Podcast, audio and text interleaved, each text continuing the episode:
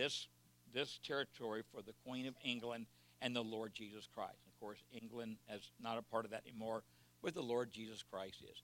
If you have a Bible, I'd like for you to go with me. Thank you, Pastor Todd. To John, the 15th chapter, the 12th and 13th verse. We're going to be taking a text from there uh, this morning. I'm reminded of a story that I was told of a uh, of a man, a grandfather, uh, that kind of lived out in the country, away from the town, and uh, things were a little tight financially. So the grandfather decided that he was going to take his mule, and he was going to take his mule to town, and he was going to sell his mule to try to to to raise some money. Uh, the name of the the mule was Heine. Heine the mule.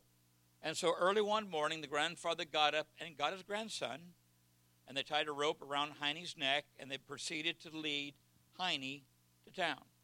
As they were headed towards town, they passed by a car, and the people were in the car, and he, the grandfather heard the, the family say in the car, Look at those guys taking that mule, carrying that mule. Don't they know that they could ride that mule and it wouldn't be so rough, it wouldn't be so hard? So the grandfather overheard, got his grandson, and he and got on Heine and proceeded to ride Heine to town. I got a few hundred yards down the road, and there was some other pedestrians that says, "Man, that that old man's taking that mule to town. Did, didn't know he's going to kill that mule all that weight on there." So the grandson, so the grandfather got off, left the grandson on, and proceeded to lead Heine to town. Got a little few hundred yards down the road, and there was another pedestrian that says, "You know, this this this generation, this young generation. Look at that young person riding that mule, and that poor old grandpa is probably going to die before he gets to town. So the grandpa got down, got the grandson off, and then he got on the mule, and the grandson proceeded to lead Heine the mule to town. They got a few hundred yards down the road, and then past some pedestrians that said, "That mean old man riding that that poor mule," and here that that that boy is walking behind him. So the grandson and the grandfather got down and proceeded to lead Heine to town. Gail, they got a few hundred yards down the road, and so another car stopped and said, You know what? They're taking that mule to town, but don't they realize that long journey, by the time they get to town, that mule won't be worth anything? They won't be able to sell it. So the grandfather and the grandson got under the mule, Heine the mule, and picked him up and proceeded to carry him to town. Well, right before town, there was this pedestrian bridge that went over this gorge, about a thousand foot drop. So the grandfather and the grandson proceeded to carry Heine the mule over the bridge. In the middle of the bridge, there was a stagger, there was a something that they stumbled over, and Heine fell, Linda, off their shoulders, fell a 100,000 feet to the ground dead. Heine was dead. That was a great story, wasn't it? Oh, there's a punchline.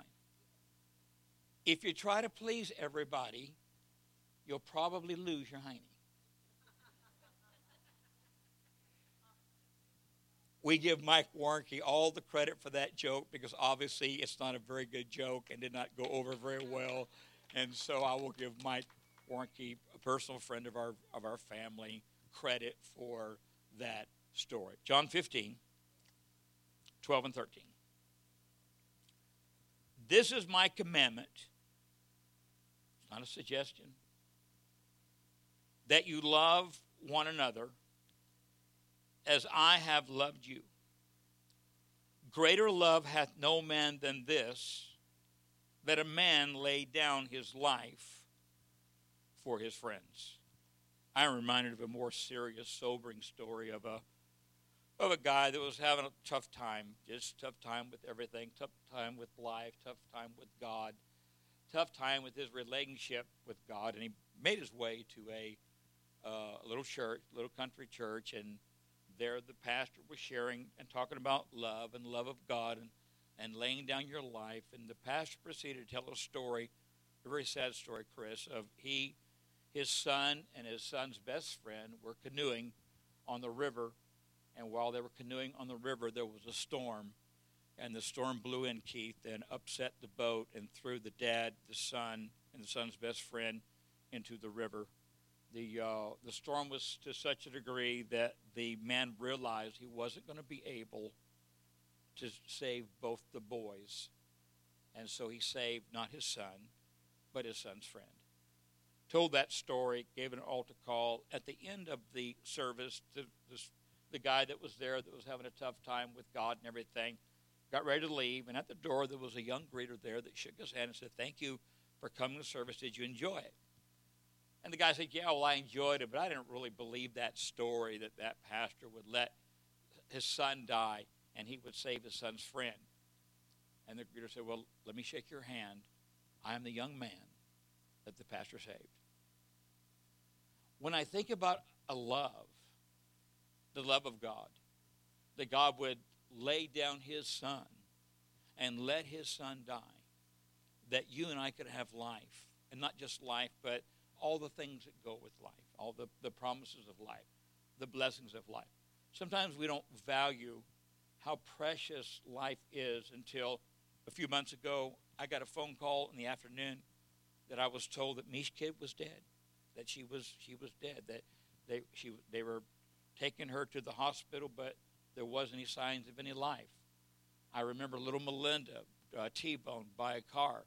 26 times the doctor declared her dead. 26 times she came back to life, and she's alive today, and she's trying to serve the Lord. But Mish, you are a miracle. You are a literal miracle. And you know, I've um, and and and I'm I'm believing that maybe next week she'll be able to share some things that God has done. But I promise you, if you were to step into that household and you were to hang around Timmy and Tay and Tatum, I promise you there is a different attitude in that household than there was two months ago. Because when you begin to realize what you value and what you love, you could lose it brings on a whole nother demeanor, it brings on a whole nother attitude.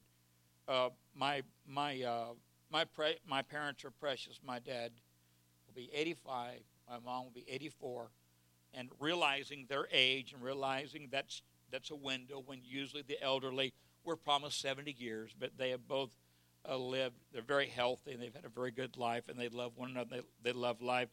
But in my heart of hearts, I know they're not going to be here forever and I know they're getting to the age that that they that I could I could lose them. And so I have tried the best of my ability. I don't I don't do it every day, but I try every day to go, every day to be a part. Two or three nights a week, I'll watch Jeopardy with mom and dad. Mom doing so many crossword puzzles is so smart that she knows a lot of answers, and we have a lot of we have a lot of fun with that. But uh, they're not going to be with us always. We realize that, and so as we acknowledge that, I don't think our love becomes any greater. I think this becomes more important.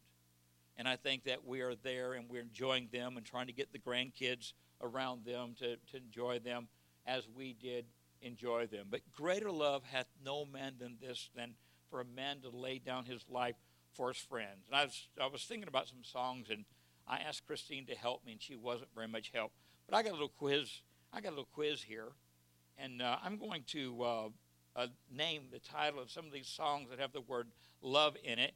And I'm going to see if you can tell me what band or what person sang this particular song. The first song that I selected, I pulled out of my repertoire plethora of music from the 70s, is What the World Needs Now is Love, Sweet Love. Tell me who sang that. Diana Ross, I think, was the first one that really made it. Diana Ross and Supremes. Uh, here's a song that says, I honestly love you. I honestly, Olivia Newton John, that's a home run. And here's a song in the 70s by a band called Jungle Love. Jungle Love, a Chris Steve Miller band. Uh, then I've got Love Hurts. I have Love Stinks. J. Geils band was J. Geils. Thank you, Lindy. We were hit a home run. And the last one is I love you, you love me. We're best friends, as friends can be, with a kiss from me and a, hug. Help me, help me. How, Pastor Ron, lead, lead us in that. I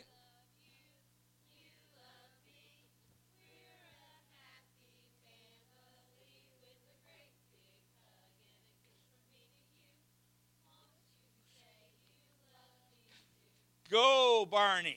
Go, Barney. Go, Barney.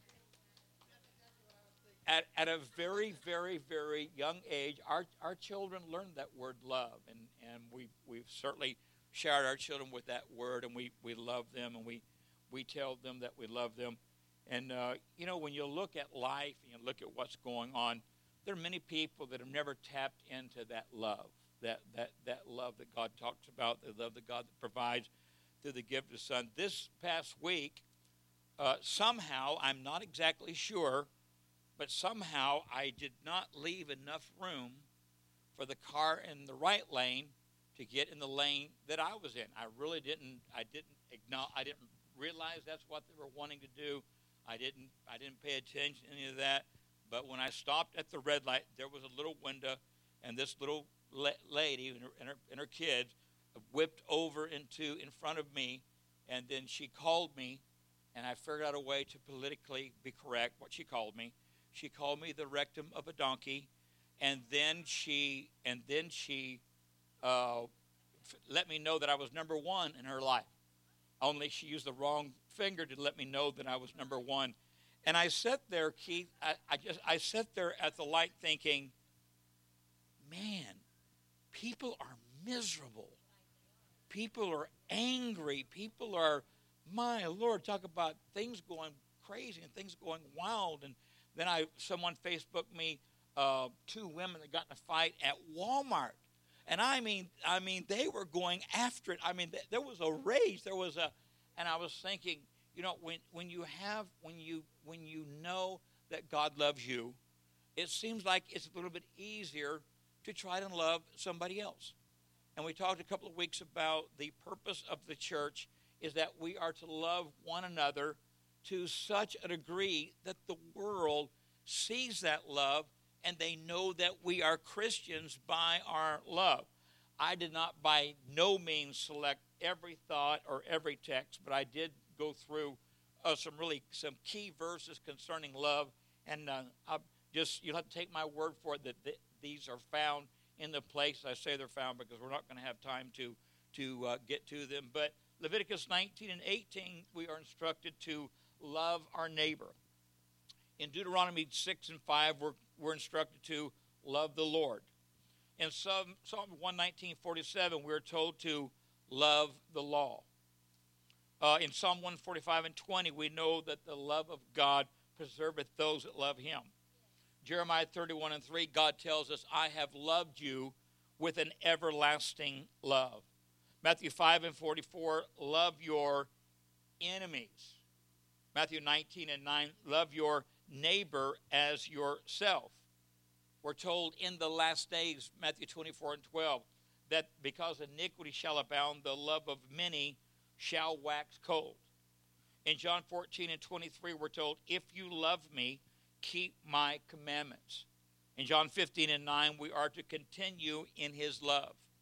John 15 and 13, which we just quoted, Greater love hath no man than this, that he lay down his life for his friends.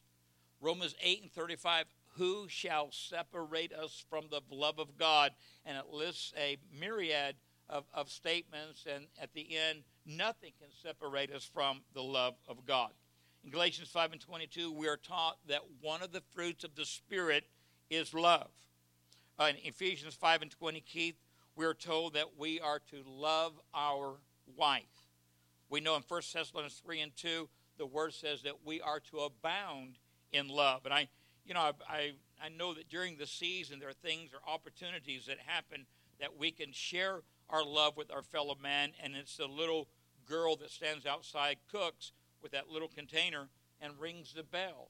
And I just, it's just it, that's just a reminder that this is the reason for the season. This is the season of giving. What Pastor Rhonda said this morning, the, the world of the stingy grows smaller and smaller, but the, the world of the generous goes larger and larger.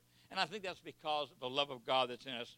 Uh, 1 Thessalonians 5 and 8, it says that we are to wear the breastplate of faith and love. Hebrews 13 and 1, it says, let brotherly love continue. In 1 John 2 and 15, it says, love not the world, neither things that are in the world. And in, and in 1 John 4 and 7, it says that love is of God, and everyone that loveth is loved of God. How cra- crazy is that? In, in first in uh, Philippians, I'm sorry, five and three, it says, "If you love God, then you will keep His commandments." And a couple of correction scriptures, Revelation three and nine. Those I love, I rebuke. John three and sixteen. For God so loved the world that He gave His only begotten Son. In Romans eight and thirty-seven, it says, "We are more than conquerors through Him that loved us." In Ephesians 5 and 25, husbands, we're instructed to love our wives as Christ loved the church. And what a powerful love. In Psalm 145 and 8, it says, The Lord loveth the righteous. In Proverbs 3 and 12, wow, I can't even read my own writing. Oh, there is. Whom the Lord loveth, he correcteth. And, and Proverbs 17 and 17, a friend loveth at all times. I just got a few more I want to share with you. 2 Corinthians 2 and 7, the Lord loveth a cheerful giver. In Psalm 63 and 3, we're told that thy loving kindness, and here we find the word kindness is attached to love, thy loving kindness is better than life. In Psalm 103 and 4, he crowns us with loving kindness and tender mercies. And I thought, what a what an incredible outline or what incredible list of reasons to love the Lord. It talks about a friend that loveth at all times. Greater love hath no man than this to lay down his life for his friend. We're taught, we're, taught, we're encouraged to love our lives as our wives as Christ loved the church. And we see that love of God that when we come into the presence of God, the house of God, we sense that warm, fuzzy, whatever that warm, fuzzy feeling because church, the, songs, the message, everything at church should remind us that God really does love us. And how crazy how crazy it is that he that he loves us. And and we didn't we didn't do anything to really deserve that love. It was just a decision that he made. It was the purpose of god. God is love god cannot be anything else but love and that's what the word of god says and so if god is love then we are loved by him and because we are loved by him we are instructed discipled to try to love one another as christ loved us what a what a what a concept. What a what a what a thought. What a what an attitude. I wrote down this morning, and the guys are going to help me, I believe, with the scripture on ten different ways to love. And guys, if you'll pull that first one up, which I believe uh, is to ten different ways to love.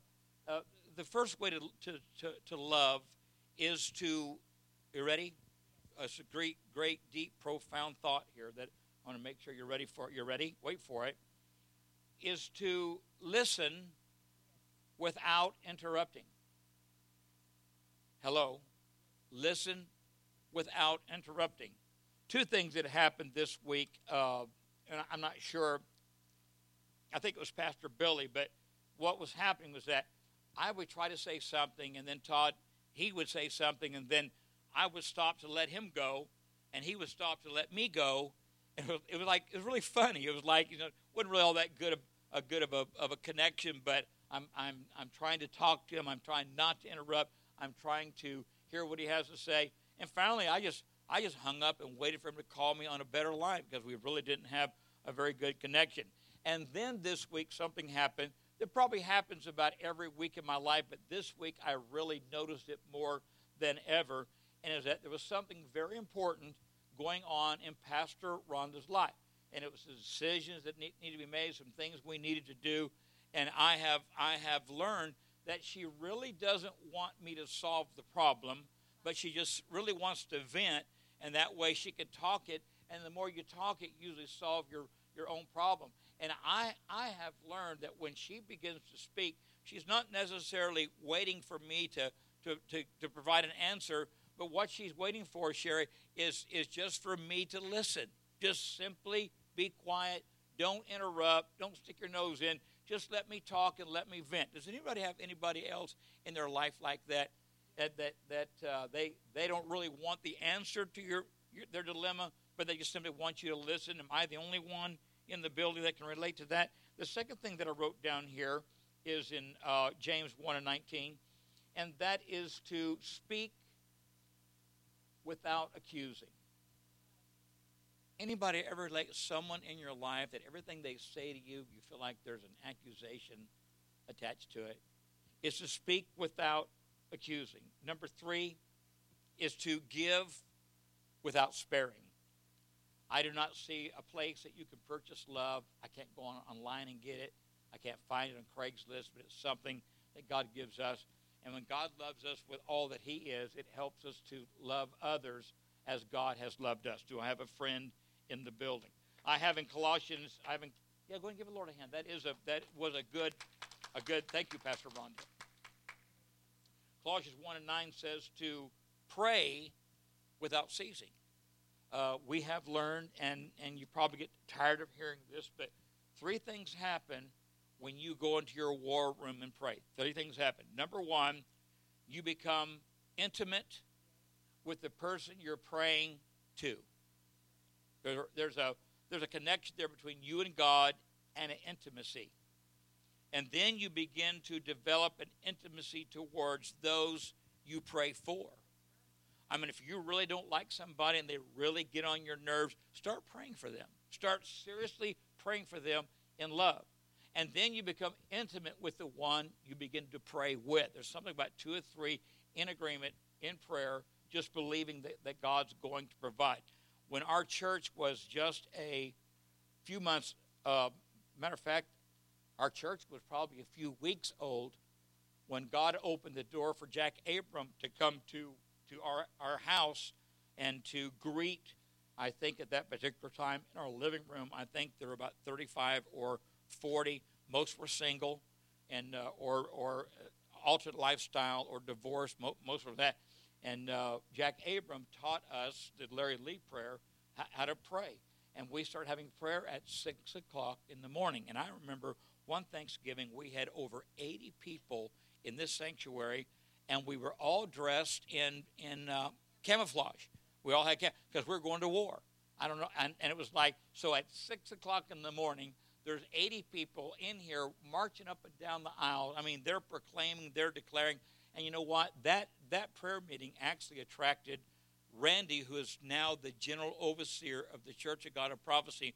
Randy came every morning and prayed with me, and then the pastor of the Greater Zion Baptist Church He's, he's going to be the Lord. But he came every morning. And what would happen, we would pray, and then I'd say, hey, let's go get a cup of coffee, or hey, let's go get a donut, or, or let's, let, let's, let, let's spend some time together.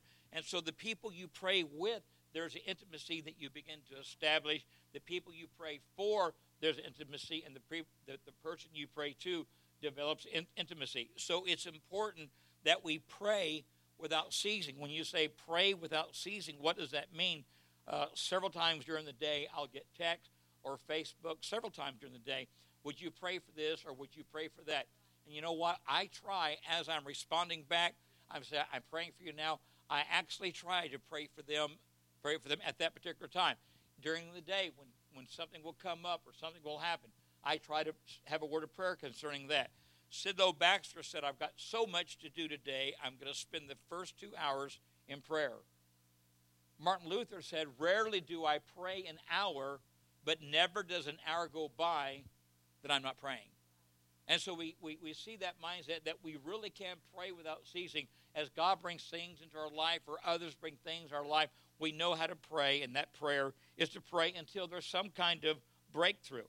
I have a, uh, number five, I have a, uh, a, a way to love, and it is to answer without arguing. Can anybody relate to people that they want to argue, they want to fuss, they want to fight, they want to strive, they want to argue about every, no matter what you say to them, no matter. And I have learned, I have, I have learned three things. May I tell you the three things I've learned when it comes to relationships with people?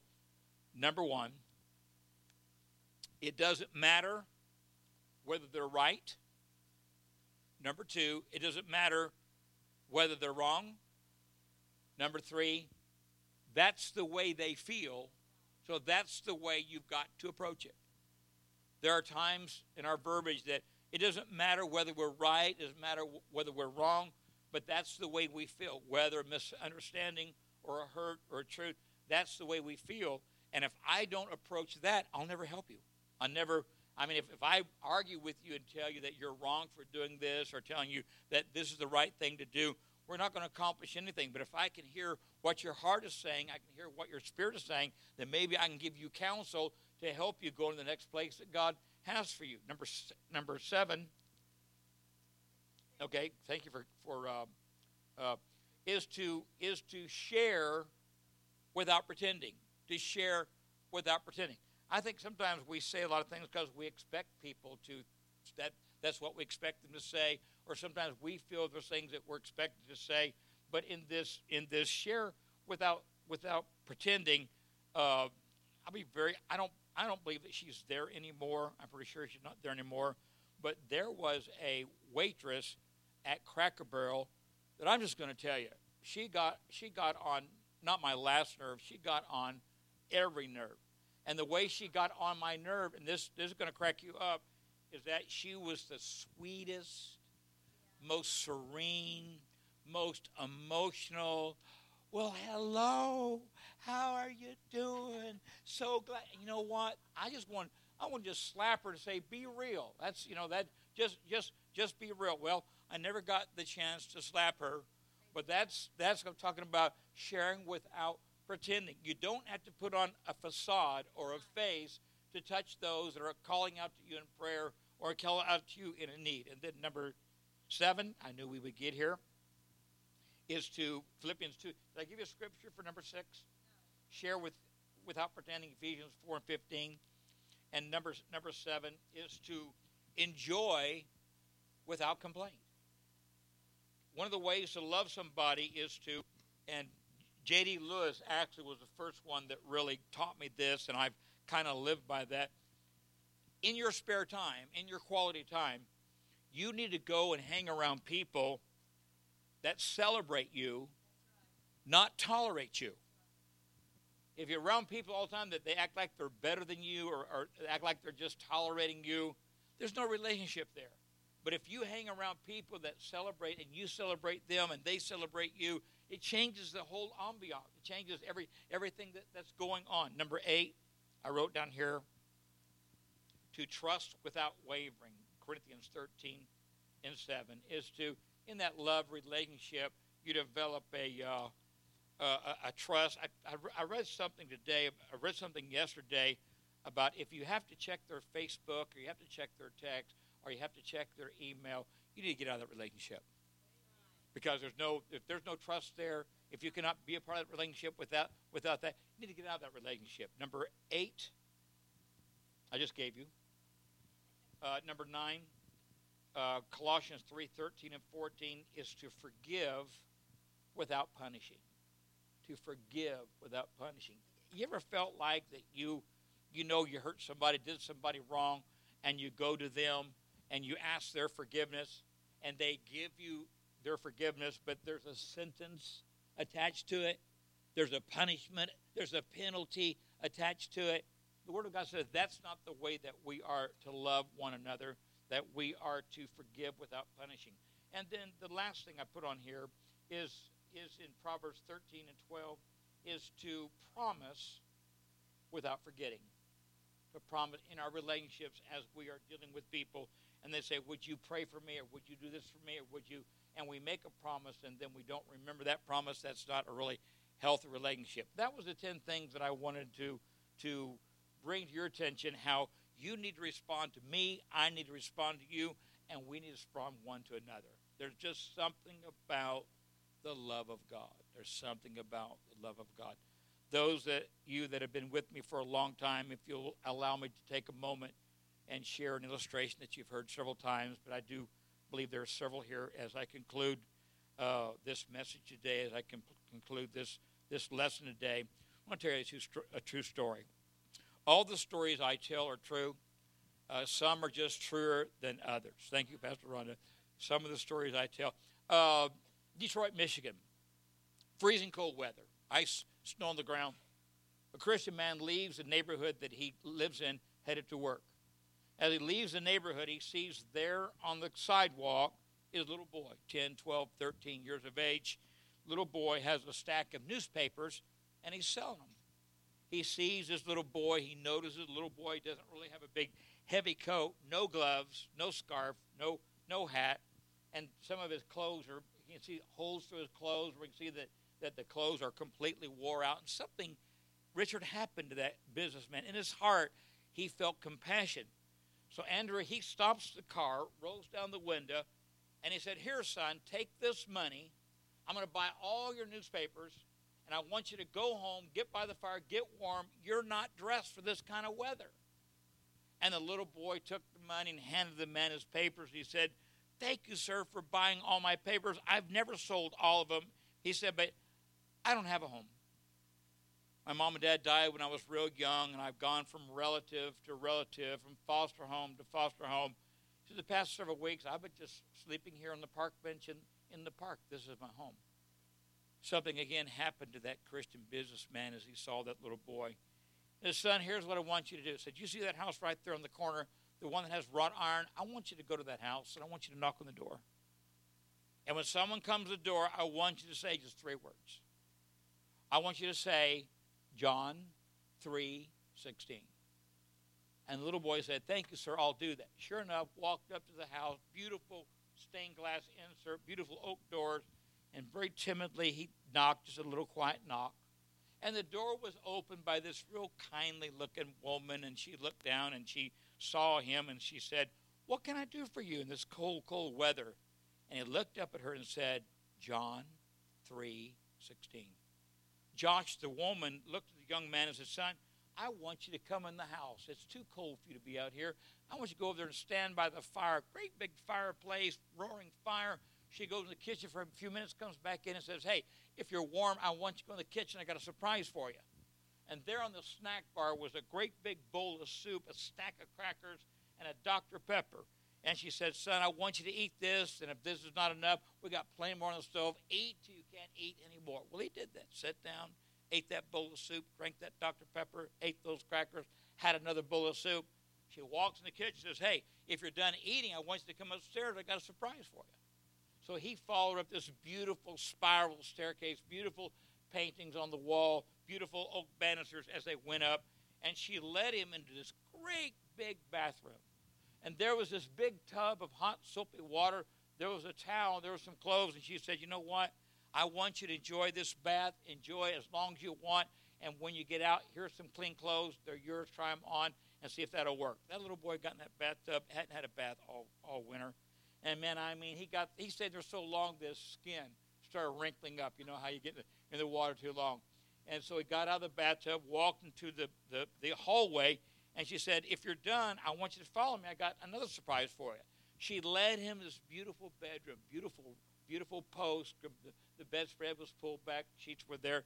And she said, Son, she said, This is your bed tonight. Matter of fact, we want this to be your bed as long as you want.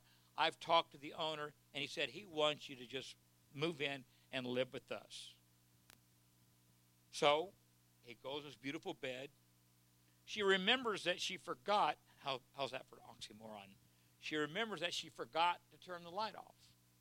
So she steps back into the room to turn the light off, and there was a little boy kneeling at the side of his bed with his hands folded, and he was praying.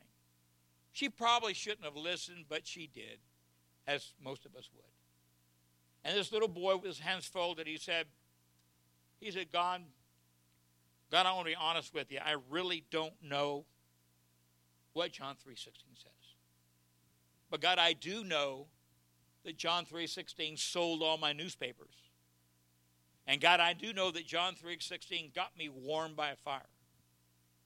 And God, I do know that John 3.16 got me a bowl of soup and crackers and Dr. Pepper, and John 3:16, Lord, got me a hot bath, clean clothes, my very own.